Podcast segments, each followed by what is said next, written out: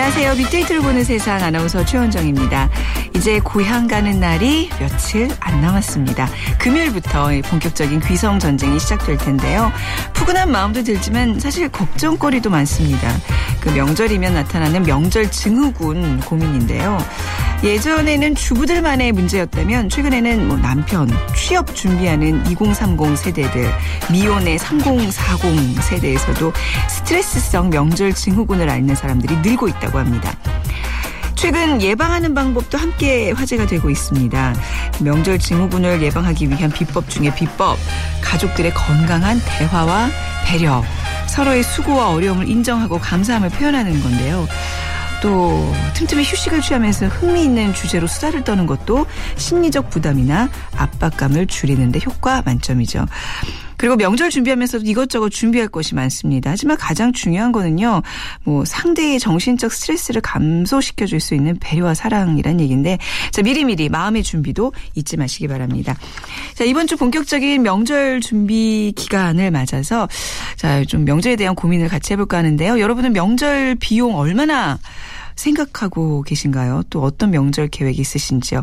자, 잠시 후 핫 이슈 빅피플에서 명절 비용 저희가 빅데이터로 분석해 드렸고요. 그리고 월요일 코너 빅데이터 인사이트에서는요. 변화된 명절 문화에 대해서 역시 또 빅데이터로 집중 분석해 드립니다.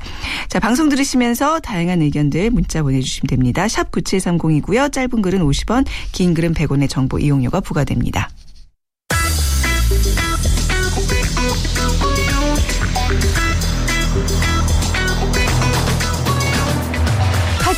인물을 빅데이터로 만나봅니다. Hot Issue Big People 위키프레스 정영진 편집장이 분석해드립니다. 네, 위키프레스의 정영진 편집장 나오셨습니다. 안녕하세요. 네, 안녕하세요. 정영진입니다. 네. 자, 이제, 이제 추석 그 연휴를 앞두고 오늘 네. 좀 특별히 명절 비용에 대한 얘기를 좀 해보겠습니다. 네. 자, 명절 비용에 관한 우리 시민들의 고민 함께 좀 먼저 들어보겠습니다. 경제 사정도 안 좋은데요. 올해는 많이 줄여야 돼요. 작년 추석에는 20만 원 정도 받는데 이번에는 10만 원 보기도 힘들어요. 부모님 용돈은 30만 원씩 드렸는데 올해는 한 15만 원 정도 이렇게 생각하고 있어요. 30만 원 정도 봐야 될 것 같아요. 아니 식구들도 많고 물가가 올랐어요. 한 30에서 50 사이? 큰 집에 가서 이제 제사상 차리면 형수님한테 돈도 좀 드려야 되고 100만 원 정도. 교통비, 양가 부모님 용돈 20만 원씩. 조카들이 12명이에요. 5만 원씩 줘도 60만 원이 나옵니다. 즐겁죠. 저희 애도 둘이니까 뭐 샘샘이 됩니다. 40만 원. 시어머니한테 뭐 또 선물도 해드리고 또 건강 음식도 좀 해드리고 그러려면 한 40 정도는 돼야 되지. 그리고 식구들한테 뭐 양말 하나라도 돌려야 되고 100만 원 들 것 같은데 양쪽 부모님 30만 원씩 해서 한 60만 원 들 것 같고요. 기타 비용으로 40만 원 정도 들 것 같아요. 아, 당연히 부담이 되죠. 그렇다고 아, 안 드릴 수도 없는 거고. 하지만 준비는 기쁜 마음으로 합니다. 새 돈으로 찾아서 드릴 예정이고요. 한해 농사 이렇게 진 거를 이렇게 좀 같이 나누는 그런 기쁨이 좀 있는 것 같습니다. 내년가 넷인데 어, 한 명이당 20만 원씩 주면 내년이니까 80만 원이 될 거라 생각해요. 아 이쁘니까. 부모에 대해서 공경하고 또 남편에게 잘하고 가정의 화합을 위해서 노력하니까. 네, 뭐 다들 비슷비슷한 고민들 하고 계시네요. 정영진 씨는 뭐 좀 계획은 있으세요? 아, 명절이요? 네, 아, 네. 추석에 집사람을 네. 어, 친정으로 좀 보내고 아. 저는 서울에 네네. 있을 예정입니다. 매번 같은 계획을. 아, 네. 그랬군요. 네. 네. 자. 휴가가 좀 네. 필요해서요. 그렇죠. 네. 뭐 이번 이제 추석 연휴가 이제 시작이 되잖아요. 그래서 이제 뭐 가족과 함께하는 어떤 즐거움 당연히 있겠습니다만 네. 또 한편으로는 경제적으로 부담도 어, 적지가 않을 것 같은데 그래서 이 추석에 쓸 돈과 관련한 네. 데이터들 좀 흥미롭게 모아봤습니다. 네. 아, 정말 이게 명절을 앞두고는 이제 정말 그야말로 돈 걱정하시는 분들 많고 최근에 뉴스 보니까 상여금을 받 받는 직장인들이 절반도 안 된다고 맞습니다. 그러더라고요. 네. 예. 자, 추석에 과연 다른 분들은 얼마나 돈을 쓸지 오늘 좀 분석을 해볼 텐데요. 주로 어디에 또 얼마를 쓴다고 하던가요? 네, 뭐 조사마다 조금씩은 다르겠습니다만 어, 한 취업 포털 사이트에서요. 네. 어, 남녀 직장인 2,696명 대상으로 추석 경비 또 추석 선물 등에 대한 설문조사를 해봤는데 네.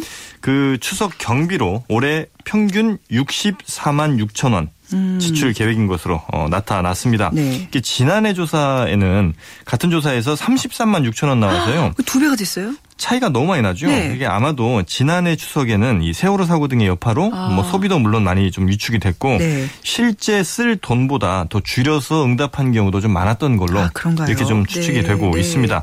자, 올해는 이제 한 대략 65만 원 정도 음. 이 돈을 쓸 것으로 보이는데 그럼 이제 이 돈 중에 어디에 돈을 또 많이 쓰고 또 네. 어떤 부분에서 부담을 좀 많이 느끼는지 이것도 좀 조사 결과가 있거든요. 네. 그래서 가장 부담스러운 지출 항목을 물어봤더니 역시 부모님 및 친지 용돈 음. 아, 용돈 드리는 게 가장 부담된다. 네. 이 응답이 63% 가장 많았습니다. 네, 맞아요. 저도 그렇네요. 지금 생각해 보니까 용돈들이 아, 용돈이 생각하니까 아? 얼마를 봉투에 넣어 드려야 될지. 네. 자, 그리고 부모님과 지인 선물 구매, 네. 네, 그리고 차비 및 유류비, 또 음. 차례상 차림 비용, 네. 가족 식사 비용 순으로 어, 지출이 좀 부담스럽다 이렇게 음. 대답을 했는데 특히 이제 지난 3년간 추석 지출 그 비중을 어, 품목별로 좀 살펴보니까 네. 차례상 차림비는 좀 줄어들고 있고요. 차비, 유류비, 식사비는 어, 좀 변화가 별로 없고 선물 구매 용돈 비중이 더 늘어나고 있다는 거죠. 네. 그러면서 차례는 좀 검소하게 지내되 선물은 조금 무리하는 이런 어. 경향들을 어, 점점 보여주고 있다 이렇게 볼수 네, 있겠습니다. 차례는 검소. 이게 사실 본 행사가 차례인데, 그렇죠? 다른데 좀 더 돈이 많이 들어간다는 얘기네요. 네. 네. 자, 뭐 이렇게 선물이 좀 무리하게 바뀌는 경향이 있다고 좀 말씀하셨는데, 왜 이렇게 부담을 느끼면서 선물을 하는 걸까요? 네, 그래서 이제 선물을 해야 되는 이유가 뭐냐 이렇게 또 여쭤봤는데 어, 역시 뭐 절반 이상이 명절 맞이해서 평소 감사한 마음을 전달하고 싶어서라고 음. 이제 답을 했거든요. 그러니까 이거 뭐 당연히 어, 감사해야 될 분 또 너무 고마움을 많이 주신 분들 이런 네. 분들이 있으니까 그분들께 이제 담례한 의미로 어, 하는 경우가 있고요. 네. 그 다음부터 답변이 좀 의미가 있습니다. 네. 선물이 계기가 돼서 더 돈독한 관계를 맺기 위해 약간 뇌물성의 느낌이. 네. 그리고 네. 다음 답은 음. 앞으로 사회생활을 편하게 하고 싶어서 이것도 역시. 그리고 네. 앞으로 생길 줄 모르는 청탁을 위해 아. 등등의 답이 이제 그 다음을 차지하고 아, 있었거든요. 그러니까 선물이라기보단 투자의 개념이군요, 지금. 그럴 수 있죠. 네. 그리고 어, 명절 맞아서 이 선물 전하고 싶은 대상도 좀 물어봤는데 동료가 1위였습니다. 음. 네. 다음으로 상사 그리고 거래처 또 CEO 임원급 어, 이렇게 이제 순으로 나타났는데 어, 남성의 경우는 특히 이제 상사에게 선물한다는 의견이 가장 많았고요. 여성은 동료에게 선물한다는 응답이 가장 많았습니다. 네. 역시 여성분들이 재밌네요, 이런 결과들이. 여성분들이 네. 조금 더 음. 어, 이런 어, 어떤 순수하다고 해야 될까요? 예, 이런 거에 좀 거리가 멀다 아, 이렇게 볼 수가 있을 것 여자들이 더 같고. 순수해요, 보면. 네, 아무튼. 또 명절 선물로 지출할 수 있는 금액으로는 한 3만 원에서 5만 원 선이 이제 가장 많이 선호가 됐고 네. 2에서 3만 원 선, 또 음. 5만 원에서 10만 원 선 순으로 나타났습니다. 특히 이제 그 직장인들 에게 네. 이 명절 선물이 직장 생활하는데 실제로 도움이 되느냐 이런 질문을 해봤더니 71%가 도움이 된다. 어. 이렇게 얘기를 해서 명절 선물이 사회생활 하는데 어느 정도 의미가 있는 거를 알수 있었습니다. 저는 직장 다니면서 이렇게 뭐 상사한테 명절 때 선물하고 이런 적이 없었는데 한번 해볼까요? 근데 사실 선물은 위에서 아래로 주는 게 좋죠. 그게 원래 맞는 거 아닌가요? 그렇죠? 네, 맞습니다. 네. 어, 굉장히 그 좀 낯뜨거워지네요. 이런 저희 조사 결과 보니까요. 네. 저 부모님이나 조카 등에게 줄 용돈도 적지 않은 부담인 것 같은데 그렇죠. 얼마를 준비하고 있나요? 이건 이제 그 세무서 공무원을 대상으로 한 조사가 있어서 그걸 좀 갖고 와봤는데 네. 서울 국세청 사나 세무서 직원 100명을 대상으로 부모님에게 얼마 용돈을 드리느냐 이렇게 음. 물어봤더니 대부분이 20에서 30만 원 사이다 이렇게 대답을 했습니다. 네. 이게 양가에 10만 원씩 드리기는 조금 좀 적어 보이죠? 적어 보이고. 네, 그냥 이 양가에 왠지 그렇다고 30만 원씩 드리자니까 네. 이것도 부담되고 이게 그래서 곱하기 2가 되니까 그렇죠. 그러네요. 네. 그래서 이 찾은 절충점이 20만 20만 원. 원이라는 겁니다. 그래서 네. 20만 원을 드린다는 분이 이제 가장 좀 많았고요. 아, 네. 물론 이제 아예 용돈 드리지 않는다 이런 직원도 어, 적지 않았다고 해요. 네. 어, 그리고 뭐 50만 원 이상 드린다고 한 응답도 뭐 소수지만 좀 있었고 또 용돈, 그러니까 부모님께 드린 용돈 말고 네. 어, 또 조카라든지 네. 이렇게 또 용돈을 줘야 될 일이 있잖아요. 음. 그 용돈 비중도 이제 적지 않았는데 대략 초등학생은 2에서 5만 원 사이 네. 이게 이제 가장 많았고 중학생은 5만 원에서 10만 원 사이가 네. 가장 많았다고 합니다.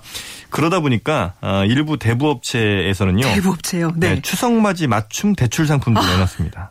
어, 그러니까 쓸. 돈이 많다 보니까 네. 50에서 30, 아니 300만 원 사이의 금액을 대출을 해주고 대신 이제 상대적으로 음. 조금 더 저렴한 이자로 빌려주는 조금은 씁쓸한 뭐 현주소기도 하고요. 네. 물론 이제 은행 같은 경우도 추석 용돈 받은 청소년 대상으로 어, 적금 상품을 또 내놓기도 합니다. 어, 네. 이자를 조금 더 쳐주기도 하고요. 뭐 그 후자 쪽이야 뭐 바람직한 거지만 네. 이 체면도 아무리 중요하지만 굳이 돈을 빌려서까지 선물 사고 용돈 드리고 이래도 될까 싶네요. 그러니까 없으면 좀 없는 대로, 없는 대로. 예, 그렇게 네. 좀 지냈으면 좋겠는데 그쵸. 명절이라는 게또 사람들한테 많은 부담을 어, 좀 주는 것 같습니다. 그런가 봅니다. 그리고 요즘에 이제 반려동물 기르는 분들 참 많은데요. 네. 추석 맞아서 이색 풍경도 펼쳐질 예정이라면서요. 저도 이제 어, 같이 네. 살고 있는 사람 중에 저도.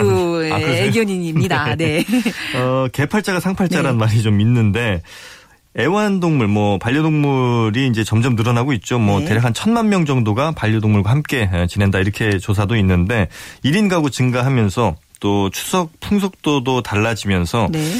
올해 추석에는요 추석 빔을 어, 애완동물에게 입히는 아 그래요?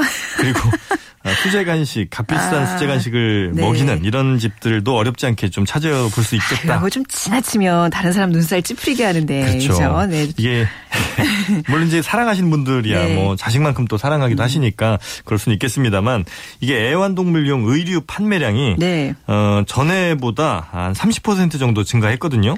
아니 저희 정영진 씨도 그개 키우시지만 의류 옷 입히세요? 저희는 입힐 수가 없는 큰 아, 게큰 개예요? 이게 누구를 위해서 입히는지 모르겠어요. 개는 정적 좋아하지 않을 텐데. 그렇죠. 사실 개에게 옷이 뭐 그렇게 네. 좋지는 않을 것 같은데요. 어, 여튼 네. 그래서 이제 옷들을 그렇게 많이 이제 사신다는 거고 네. 어, 대체로 한 만 원대에서 2만 원대 사이에 음. 그래서 한복과 같은 원단으로 만든 그러니까 추석용 저 반려견 한복을 네. 이렇게 많이 판매를 한다는 거죠. 그 외에도 어, 고급 비스켓이라든지 스낵 음. 판매도 대략 한 두 배 가까이 어, 같은 그러니까 지난해 같은 기간보다 두 배 가까이 늘었다고 하거든요. 네. 그러니까 추석이 되면서 사람들도 물론 이제 좋은 음식들 많이 먹지만 네네. 개들도 먹이고 싶다 아, 이런 이제 사람들이 네. 많은 모양이에요. 그래서 네. 고구마라든지 닭가슴살, 연어 음. 이런 그 비싼 식재료로 만든 수제 간식 네. 뭐 이런 것들을 이제 많이 판매한다는 거고 또 애견 호텔도 이제 아무래도 연휴 기간이다 예. 보니까 큰 인기인데 1박에 12만 원. 뭐 12만 하룻밤에요? 개 네, 강아지. 맡기는데요? 네. 사람보다 더. 비싸죠. 머지않은 데보다는. 어. 그래서 이런 수요도 이제 늘어나고 있어서 이런 데도 지금 예약률이 뭐 100%에 달할 네. 정도라고 하니까 정말 어, 개팔자가 좀 상팔자 이런 어떻게 생각하면 사실 네. 어, 안 기르시는 분들은 네. 같이 안 생활하시는 분들은 정말 이해하시기 이해하기 어렵죠. 저는. 제가 이제 강아지를 키우지만 지나친 거는 조금 예, 맞습니다. 예, 좀 네. 아닌 것 같아요. 그야말로 이제 이색 풍경인 거죠. 네. 개는 개대접을. 그럼요. 좀 더 사람에게 집중할 수 있는 좀 따뜻한 명절 네. 되시기 바랍니다. 자, 오늘 명절 비용에 대해서 위키프레스의 정현진 편집장과 함께 얘기 나눠봤습니다. 감사합니다. 네, 고맙습니다.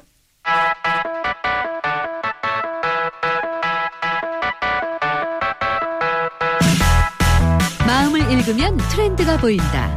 빅데이터 insight. 타파크로스 김용학 대표와 이호선 심리학 박사가 분석해 드립니다. 네, 빅데이터를 통해 라이프스타일과 소비 트렌드를 분석해보는 시간. 타파크로스의 김용학 대표, 숭실 사이버대학교 기독교 상담복지학과의 이호선 교수와 함께 하겠습니다. 두 분 안녕하세요. 안녕하세요. 네. 네, 오늘 월요일 이제 많은 분들이 오늘부터 어마어마하게 추석 얘기들, 명절 얘기들 하실 텐데 자, 먼저 우리 김용학 대표님 그 추석 명절 비용에 대한 얘기 이제 우리가 앞서 정영진 씨와 함께 해봤는데요. 그 뭐 비용이 이렇게 많이 달라지는 것과 마찬가지로 명- 명절 문화도 좀 많이 달라지고 있는 거죠. 그렇습니다. 뭐 산업화라든지 도시화라든지 우리가 현재를 보내고 있는 일상의 모습이 너무 달라졌기 때문에 네. 명절을 보내는 라이프 스타일도 굉장히 달라질 것 같은데요. 원래 추석 명절이 그 한 해 동안 농경사회에서 농사를 잘 지내고 네. 농사를 잘 지낼 수 있게 해준 조상의 음덕을 기리는 곳에서 시작을 했는데 이제 일상의 모습이 많이 달라지다 보니까 예전에 있었던 미풍양속의 모습도 조금씩 달라지게 네. 되는 것이죠. 실제 명절과 연관해서 저희가 빅데이터를 분석을 해보니까 여러 가지 얘기가 나오는데 그중 그 중에서 부정적인 언급 중에서 네. 스트레스라든지 명절 증후군이라든지 네. 뭐 항상 따라다니는 네. 단어인 것 같아요. 그렇습니다. 스트레스와 명절. 네. 명절이 늘 좋은 것만 있는 건 아니라는 일상의 단상이겠죠. 네. 그 명절과 관련된 스트레스 유형을 살펴보니까 음식 준비라든지 네. 혹은 결혼 문제, 뭐 시댁과의 갈등 이런 연관어들이 상위에 나오고 있거든요. 예, 명절을 준비해야 되는 부부, 어, 주부들의 고통이라든지 아니면 아직 취업이 되지 않은 20, 30세 20, 30세대들의 고, 뭐 음. 어떤 고민 네. 뭐 이런 부분들도 명절과 같이 나오는 단상이라고 볼 수 있을 것 같습니다. 네, 명절 얘기하면서 와, 뭐 가족들 만나고 얼마나 즐겁습니까라는 얘기를 시작해야 되는데 스트레스 얘기로 이렇게 예좀 시작을 해 보니까 마음이 굉장히 무겁네요. 오늘 한번 그걸 풀어보자는 의미니까 좀 예, 본격적으로 얘기 나눠보겠습니다. 그 이호성 교수님 명절에 대한 개념 어떻게 달라지고 있다고 분석을 하세요? 우리 김 대표님 지금 네. 말씀하신 것처럼 요새는 이제 농경 문화에서 현대 이제 도시 사회로 넘어오다 보니까 과거의 문화들이 지금은 맞지 않는 옷 같단 말이에요. 네. 그러니까 요새는 또 새 옷을 많이 입습니다. 그리고 똑같이 지내지는 않거든요. 네. 그래서 요새는 조상님도 저 리조트에서도 모시고 그냥 혹시 그 국내에만 계실까봐 해외에서도 해외도, 모시고 예, 이렇게 예. 하기 때문에 이 과거에 비해서는 굉장히 이 엄격했던 이 사실 그 재래라고 하는 게 굉장히 중요한 거잖아요. 네, 엄격한 것이고 근데 그런 부분에 대해서 어 좋은 말로 이제 융통성이고요. 음, 네. 또 어르신들 보시기에는 아이고 말세다 그러시겠지만 이런 변화들이 없는 건 아니고 꾸준히 일어나고 있고요. 아마 이번 추석도 아마 조상님들 모시고 리조트나 아니면 해외에 가가지고 모시는 경우도 꽤 있을 것 같습니다. 정말 전통적인 어떤 그런 제사를 지내는 비율을 따지면 진짜 예전에 비하면 반의 반으로 줄지 않았을까 싶어요. 아? 그럼요. 예, 요즘 또 이렇게 종교적인 문제 때문에 네. 예배 보는 가정들도 꽤 있으죠. 많으시죠. 네, 네.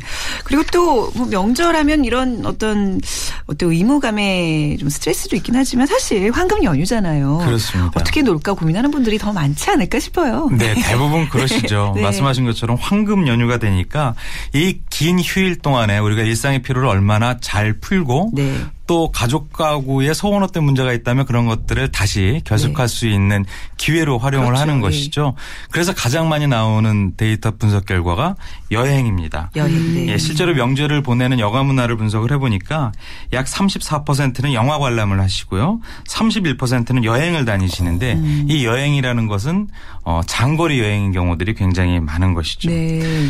그 제사를 지내야 되는 여러 가지 입장에도 불구하고 이런 연휴를 즐기기 위해서 여행을 많이 가시는데 이 여행의 의미를 살펴보면은 휴가의 의미가 굉장히 높고 네. 여행의 형태를 살펴보면 해외 여행의 언급 빈도가 약 61%로 나옵니다. 61%나요? 네. 네. 그리고 이 관광지와 연관된 속성을 분석을 해보면 호텔이나 리조트 네. 같은 것들이 상위 연관으로 나오는 걸로 봐서는 뭔가 이렇게 정말 편안하게 힐링을 할 수 있는 좀 고급스러운 혹은 어 어르신을 모시고 같이 가는 형태의 여행이 되다 보니까 안락한 여행의 형태를 많이 띠는 것을 살펴볼 수가 있습니다. 네. 재밌는 것은 의외로 자전거라는 키워드가 상위에 나오는데요. 음. 최근에 인기가 높아지고 있어서 이 야외 활동하기에 굉장히 좋은 날씨잖아요. 딱 놀기 좋죠. 네. 그야말로. 한적한 시골길에 자전거 라이딩 하는 네. 사람들도 굉장히 많은 걸 볼 수 있습니다. 네. 그러니까 해외 여행 언급이 61%라 그러셨는데 이게 실제로 가는 사람 플러스 그리고 가고자 하는 희망에 클릭하는 사람들도 분명히 많이 포함되어 있는 수치겠죠. 어, 네. 이제는 빅데이터 분석가가 정말 이 전문가처럼 되셔서 네. 정말 그렇습니다. 아니 왜냐하면 61%라 그러면 뭐 전 국민의 반 이상이 다 해외 간다는 얘기니까 아닐 그렇죠. 것 같아서 여쭤봤습니다. 예. 그 아무래도 여행 떠나는 분들 많다는 얘기는 이제 조금 뭐 의무감도 이렇게 뭐 해야 되지만 좀 나만 좀 나라도 좀 즐기자라는 생각들도 많이 하고 있는 것 같아요. 요새 여행 가시는 분들 네. 특별히 명절에 여행 가시는 분들 뭐 요새 유행어로 너무 많죠. 네, 네. 굉장히 많습니다. 네. 굉장히 많다 보니까 제 주변에도 사실 이 여행 갑니다. 그래서 얘기를 들어보니까 그렇다고 또 뭐 차를 안 지내는 건 아니에요. 네. 지내는 건 다 지내는데 빠르게 지내고 네. 빠르게 지내고 그 다음에 깃털처럼 날아가지고 해외에 안착을 했다가 거기에서 더 긴 시간을 네. 보내고 아. 그 다음에 다시 어, 거의 뭐 아침에 출근하기 직전에 네. 도착한다든지 이렇게 하는 분들이 굉장히 많은데 문화가 정말 달라진 거죠. 옛날에 이 추석에는 그 한가위만 같아라 그래서 여러 가지 뭐 윷놀이도 하고 뭐뭐 널도 뛰고 뭐 이런 네. 것들 많이 했었잖아요. 그런데 그 쟁반같이 둥근 달은 쳐다볼 새가 없고 사실은 이제 그 달은 비행기에서 음. 네. 이렇게 보면서 이렇게 가는 경우가 굉장히 많은데 과거에는 한 번도 없던 풍속이라 새롭긴 하지만 네. 앞으로도 이런 풍속도는 계속 늘어나지 않을까 싶어요. 음, 네. 자, 여행도 가야 되지만 이제 사실 저 주부시잖아요. 이호선 네. 저기 교수님께서도 장보기 뭐 이렇게 좀 하세요? 그 추석 앞두고 뭐 고민 좀 하세요? 저를 뭘로 하세요? 저도 며느리거든요. 그러니까 어디 어디서 어떻게 장봐야 될지 결정은 하셨어요? 그럼요. 계획을? 저희는 항상 거의 저희 시댁 앞쪽에 보면 재래시장이 있어요. 네. 늘 가는 곳이기 때문에 거기서 이제 재래시장의 장을 보고요. 네. 그리고 이제 저희 시댁에서 그 요리를 하는데 대신에 이제 저희는 이제 며느리들이 각각 다 일을 하니까 네. 한꺼번에 가서 다 하기가 어려워서 한 가지씩 음식을 준비해. 가요. 네. 네, 그래서 같이 만나서 그다음에 이제 어머니 준비해 주신 재료 가지고 음. 같이 이제 만들어 가지고 먹고 이렇게 하기 때문에 시간이 그렇게 많이 걸리진 네. 않고요. 특히 저희는 제사를 안 지내요. 그러니까 또 차례를 안 지내기 때문에 어. 사실상 저희가 뭐 음식이 요란하거나 이런 건 아닌데 저는 한 200장씩 붙이죠. 그러니까 그냥 가족들이 네, 모여서 네. 오랜만에 식사할 수 그렇죠. 있을 정도의 네. 뭐 재래시장 얘기도 하셨지만 근데 요즘 이제 신세대 주부들이나 이제 또 뭐 워낙 그 라이프 스타일들이 많이 바뀌어져서 장보기 모습에도 좀 변화가 있을 것 같아요. 그렇습니다. 그래서 쇼핑 채널에 대한 분석을 해보니까 네. 재래시장이 약 60%의 언급률을 보이면서 가장 큰 비중을 차지하고 음. 있습니다. 어, 실제로 이렇게 언급이 많이 되는 것만큼 재래시장을 찾는 분들이 많다라면 네. 정말 재래시장이 활성화되고 활기가 넘칠 것 같은데요. 그 외에 늘, 늘 편히 찾고자 하는 할인마트 같은 것들을 많이 이용하시는 게 사실이잖아요. 음. 네.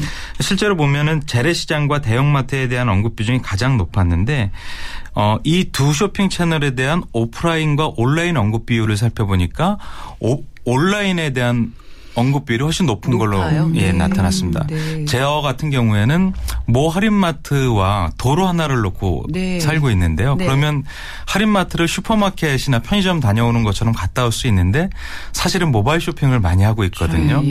근데 그렇게 하는 이유가 대량 구매를 했을 때에 이 물건을 가져오는 픽업이 어려우니까 맞아요. 그조차도 편리함으로 해결하려고 하는 예, 모바일이나 온라인 쇼핑을 많이 이용하는 것이죠. 손가락 하나 까딱하면 집 앞 대문 앞까지 갖다 주는데 그걸 왜 사용 안 해요? 맞습니다. 네. 그런 측면에서 네. 재래시장은 여러 가지 좋은 순기능이 있긴 하지만 네. 주차 문제라든지 아. 쇼핑의 불편함이 아울러서 같이 언급되는 걸로 나, 네. 나타나고 있는 것이죠. 네. 그래서 이런 부분들이 좀 개선이 되면 음. 재래시장도 훨씬 더 활성화될 것 같고요. 아무래도 이게 어, 민속 고유의 명절이다 보니까 네. 재래시장에만 있는 품목들이 맞아요. 늘 있거든요. 네. 그래서 어, 명절과 연관해서 재래시장이 높게 어, 얘기가 되고 있는 것으로 분석이 됐습니다. 그러니까 약간 장 볼 때 이런 마트나 이렇게 인터넷상으로 하면 그냥 이렇게 아무 재미가 없잖아요. 근데 재래시장 가면 뭔가 이 명절 분위기를 좀 그 전에 좀 느낄 수 있는 그런 어떤 소소한 네. 흥미거리들이 있어서 저도 재래시장 가는 거 좋아하는데 어떠세요? 재래시장 아까 찾으신다 그러셨잖아요. 네네. 근데 요즘 가면 젊은 사람들 좀 눈에 많이 띄나요? 어, 많이들 네. 와요. 네. 근데 이제 아무래도 연령층 자체는 워낙에 높죠. 그렇죠. 예. 높 고 젊어봐야 저 정도예요. 어, 예. 네, 그래서 뭐 20, 30대들은 거의 대부분 음. 마트나 아니면 말씀하신 것처럼 모바일을 통해 가지고 온라인 쇼핑을 하는 경우가 굉장히 많고요. 네. 뭐 그냥 일단 그래도 시장에 가보면 물건들이 척척척척 쌓여 있잖아요. 네, 네. 그러니까 그리고 막 이렇게 그 왜 부침개 같은 거 부치는 집 같은 거또 떡집 이런 데는 굉장히 많이 쌓아놓고 있거든요. 네. 그러니까 어 이게 명절이구나. 왜냐하면 명절이라 하더라도 각각 자기 집에 쏙 들어가가지고 아파트니까 자기 집에 쏙 들어가가지고 거기서 제사 뭐 차례 이렇게 지내고 나면 끝이잖아요. 그런데 이제 시장에 딱 나가면 아우 명절이구나. 또 보면 또 뭐 좀 사야겠는 거 아닌가 네. 뭐 이런 네. 생각도 들고요. 어떻게 보면 개인적으로 그 모바일을 이용하는 것도 굉장히 좋겠지만 그 명절만의 분위기를 한번 경험하는 그럼요. 것도 굉장히 좋을 것 그럼요. 같아요. 네, 네. 그렇죠. 그러니까 우리 젊은 분들 이렇게 아이 데리고 재래시장 가서 말 좀 더 잘하고 그러면 그게 덤으로 얻어오잖아요. 아, 이런 그럼요. 재미, 이런 소소한 재미는 이 명절 때 꼭 놓치지 말고 누리시기 바랍니다. 네. 제사상의 풍경은 또 어떻게 변하고 있나요? 네, 제사상과 연관 돼서 빅데이터 분석을 해보니까 홍동백서, 어동육서와처럼 네. 차례상을 차리는 기법들과 연관된 얘기들이 음. 굉장히 많이 나타나고 있습니다. 이게 저희 어렸을 때만 해도 늘 제사를 지낼 때면 아버님이 옆에 붙여놓고 네. 제사상 차리는 법을 다 알려주셨거든요. 아, 네. 이렇게 어려서부터 그런 부분들이 인식돼 있는데 최근에 젊은 분들은 그렇지 못한 경우들이 있죠. 네. 그래서 차례 지낼 때마다 온라인상에서 차례상 차리는 법 이런 것들 검색을 해서 네. 놓고요. 품목별로 보면 역시 과일이 가장 많이 언급이 되고 네. 다음에 나물이나 고기 같은 종류로 이어지고 있었습니다. 음. 어, 제사 후에 저희가 조상의 음복을 나눠 먹는다는 의미로 음복을 하게 되지 않습니까? 음복에 대해서 분석을 해보니까 조상, 기원, 감사 등 조상에 대한 어, 생각들을 다시 한번 반추하는 의미의 키워드들이 72%로 어, 대다수를 차지하고 있고요. 네. 반면에 음복과 교통사고가 연관지어서 같이 아, 나타나는 예, 비, 어. 비례하는 네, 경우가 네. 있거든요. 실제로 차려, 차례를 지내시고 기분 좋게 귀가하시다가 이 음복이 지나쳐서 음. 사고로 이어지는 부분 그런 사례들이 있으니까 많이 조심을 하셔야 될 것 같습니다. 네. 재밌는 사례 하나 소개시켜 드릴게요. 어, 제사상과 관련돼서 키워드 중에서 치킨이 상위에 나온 적이 있어서 치킨이 제사상에 오른다는 얘기인가요? 네? 무려 네. 어, 611건의 리트윗이 되어서 살펴보니까 뭐, 뭐 양념 치킨인가요? 맞습니다. 아? 종류도 아, 그래요? 다양합니다. 프라이드, 양념, 간장. 그러니까 이게 어, 조상이 치킨을 유독 좋아하실 수도 네. 있고요. 맥주 독시 같이 올리나요? 음복을. 어, 이게 그렇게 비, 비례가 돼야지 네. 궁합이 맞는 키위. 올라가더라고요.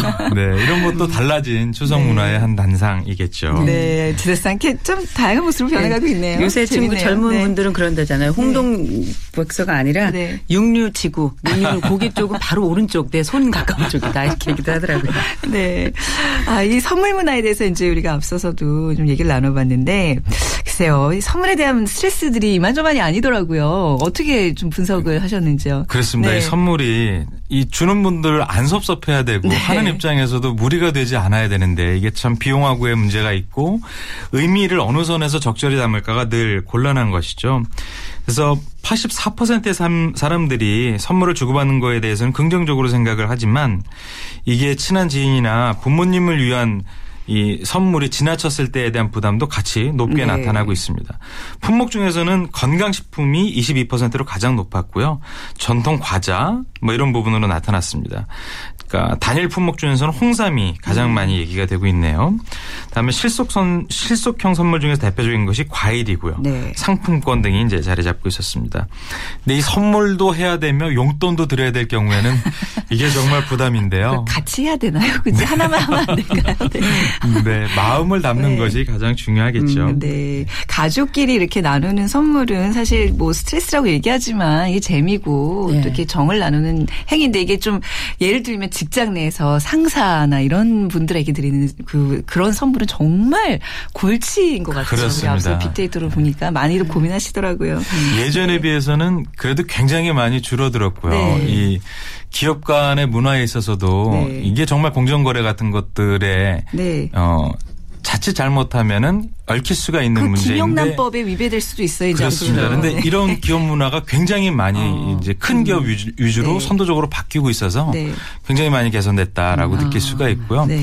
아까도 잠깐 그 그런 말씀이 나왔는데 최근에는 eight pocket이라고 하지 않습니까? 네, 네. 아이들 아이, 그렇죠. 네. 아이가 한 명인데 어 식스 포켓에서 더 나아가서 네. A 포켓처럼 그렇죠. 되었거든요. 그러니까 부모님들의 주머니에 예, 조부모의 그다음에 삼촌과 이모, 고모, 이모까지. 네. 그렇죠.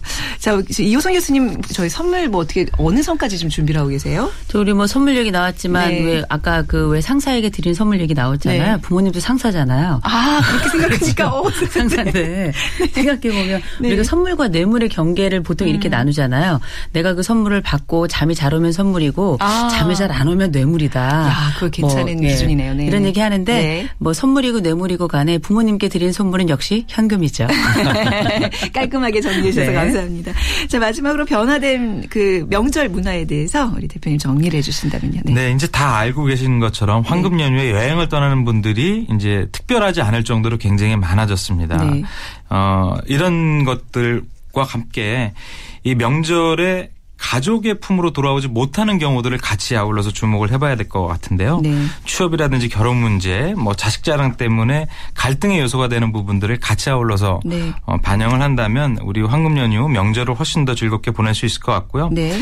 어, 제사라든지 명절 비용에 관한 부담이 높아지다 보니까 이런 네. 부분들이 좀 간편화하고 실속형으로 할 수 있는 부분들도 고민을 할 수가 있을 것 같습니다. 네. 그리고 이런 최근에는 이 경제적인 장기 불황이 이어지면서 어, 명절을 지내는 구매 문화에서도 어, 영향이 있을 것 같은데요. 네.